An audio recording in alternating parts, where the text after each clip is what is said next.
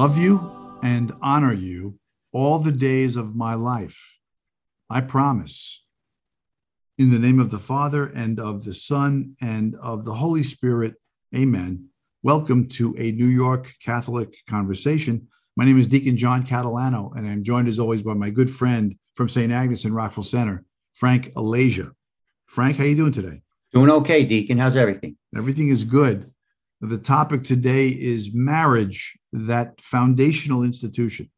And of course, it's a big commitment, the biggest one in most people's lives. You take a vow, you take an oath to God and to another person before a witness and many witnesses. Am I ready for this? You ask. Have I done the necessary preparation? And how do I know for sure if this is the right person or the right time? And the wider culture has attempted to redefine marriage over time. So start us off, Frank. What does the church say about marriage? Well, the Catholic teaching on marriage is very unpopular in today's society. You know, the doctrine of Catholic marriage is based on what Jesus mm-hmm. said that a man and a woman are be, to be joined in one flesh. Um, C.S. Lewis says, just as a lock and a key are one mechanism, or a violin and a bow are one instrument, male and female become one when they are married. Marriage is, is not just the fulfillment of an instinct. Right.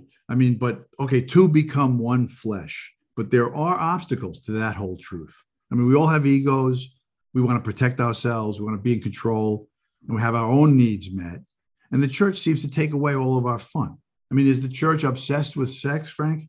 Well, those who try to say that have it wrong because it's really our society that's obsessed with sex. And it's because they have a totally different opinion of what that looks like. Sexual relations outside of a marriage are wrong because those who indulge in it are trying to isolate it from what it was intended for, mainly to procreate. The church elevates sex to a higher level, not some recre- recreational activity that you can engage in whenever you want, with whoever you want, wherever you want. Yeah, that's true. And not only that, but in marriage, and you and I know this, sometimes chastity is required. People say you're crazy. But if a spouse is sick, with cancer or a serious disease. I mean, and getting treatment, uh, sex can be overrated. And for a while, sex is on hold, right? Yeah, right, right. But God told Adam and Eve, look, be fruitful and multiply. And the devil starts right here at the beginning when he attacks the fruitfulness of marriage. He hates life because we're made in the image and likeness of God. So he wants to convince society that children aren't good. And he attacks by trying to stop people from procreating by promoting things like abortion, artificial birth control, divorce, and ideas like overpopulation, which is the biggest lie. You know, the more people we have, the more creativity. Yeah. People figure stuff out if you haven't noticed, right? The nation that accepts separating sexual pleasure from procreation is a nation that'll eventually die out. You know, when I mentioned divorce in there, divorce isn't is not simply a readjustment of partners when they feel they're no longer in love with their spouse or when you know one falls in love with someone else. It's the breaking of that promise or that solemn vow you spoke about earlier. You know keeping this promise has nothing to do with our sexual impulses any more than keeping any other promises have anything to do with how we feel. A vow is a vow, a promise is a promise. Yeah. And I think the idea of just being in love, right, is also somewhat misunderstood. I mean, it really might not be enough to sustain a marriage. Love, as Thomas Aquinas taught us, is, is the willing the good of another. You want the best for that person, even if you are upset or mad or disappointed in your spouse. And for that kind of love, we need grace from God. We've learned from many teachings that when God is present in the marriage, there's an abundance, an abundance of grace.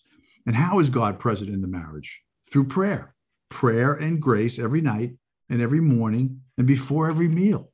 Yeah, I think in quotes, being in love, like there's a distinction. Being in love, is that the only reason for remaining married? Being in love is great. It's a great feeling, but it's still a feeling, and no feeling can be re- relied on to last uh, with its full intensity, yeah. right? Principles last, habits last, feelings come and go. ceasing to, in quotes, be in love does not mean ceasing to love. you know that that's the greater love love isn't merely a feeling it's a deep unity maintained by our will and strengthened by habit and it's reinforced by grace which we receive and ask for in the sacrament of marriage you know this grace enables us to love each other even when we don't like each other Yeah.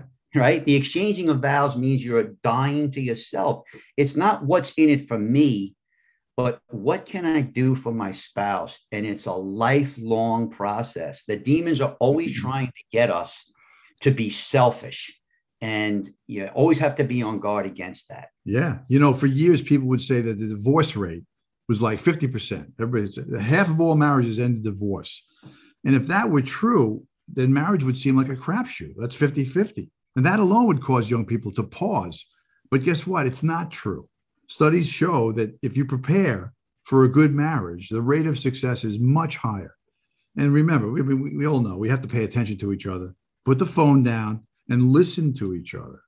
You must be willing to sacrifice for each other, to give stuff up, as you said, Frank, for the benefit of the other person. Mhm. I mean, when you wake up in the morning, can you say, I'm so grateful for you? I thank God you're in my life. Grace flows from gratitude.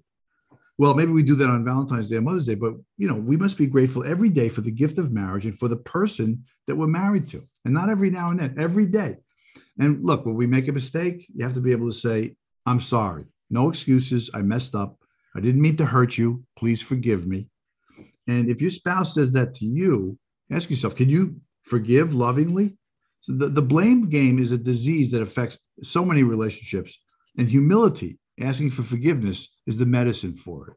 Yeah. And the other thing, the other point I wanted to make was don't read like these romantic novels Yeah. these romantic love stories on Netflix. They're not real. If you want to know what real marriage looks like, look like the people and the couples that you see every day. You know, those mediums make people question their decision. Oh, is this what it's supposed to mm-hmm. be like? Did I marry the right person? That's the problem with getting a divorce or, in quotes, finding a new love. What happens is the thrill goes out of that new love, just like the, the, the thrill or that feeling goes out of the old love. Those people end up chasing this illusion their whole life until they grow old and are disillusioned. At every stage of your life, there are new horizons and new doors opening all around us. Yeah. Uh, and I'm sorry, just to fend off the, the devil, you, you got to go to church together. I mean, when you go to mass, you give glory to God, you confess your sins, you hear the gospel proclaimed and preached, you say the Lord's Prayer, you receive Jesus in communion with everyone else and with your spouse. And going to mass reinforces the sense of humility and gratitude that we've been talking about, which are essential in a good marriage.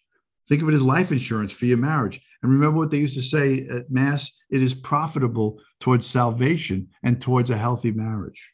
You know, a holy marriage is, is a great love between two people who strive to help each other to get to heaven, where they can then be together for eternity, right? There's a good story about St. John of the Cross. A nun came to him and she said, I'd be I'd be very holy if it weren't for the other nuns in the convent. And a lot of those little aggravations, what you know, what St. John of the Cross told her, those those little aggravations, the, those are the things that get you to heaven. Yeah, the aggravations, imperfections. I mean, it's your spouse's imperfections that are meant for your sanctification. Right. Heaven isn't easy, right? So you're either going to render good for evil, like Jesus did on the cross, or you're going to keep score and render evil for good, like Lucifer did. You know, Frank, you know, at every baptism, we restate our baptismal vows. And it's not a bad idea to remember to restate our, our commitment to our, each other, our marital vows. I mean, here's what I'd like to say to my wife before Mass on our next anniversary that's upcoming. On our wedding day, I pledged my love and commitment to you. I pledged to love you, honor you, comfort you, and be faithful to you. I pledged to be by your side in sickness and in health, for better or for worse, for the rest of our lives. And together we have built our home, our family, and our life together. And today, as your husband, I renew my pledge and my commitment and my love for you as we eagerly await all that God has in store for us. In the name of the Father and of the Son and of the Holy Spirit. Amen. How's that, Frank? Yeah, and there's a great story I want to I want to put in there, and this really really hit home. It's about Thomas Carlyle, the great English poet. His wife loved him, and she fell in and was and was dying of cancer and was bedridden.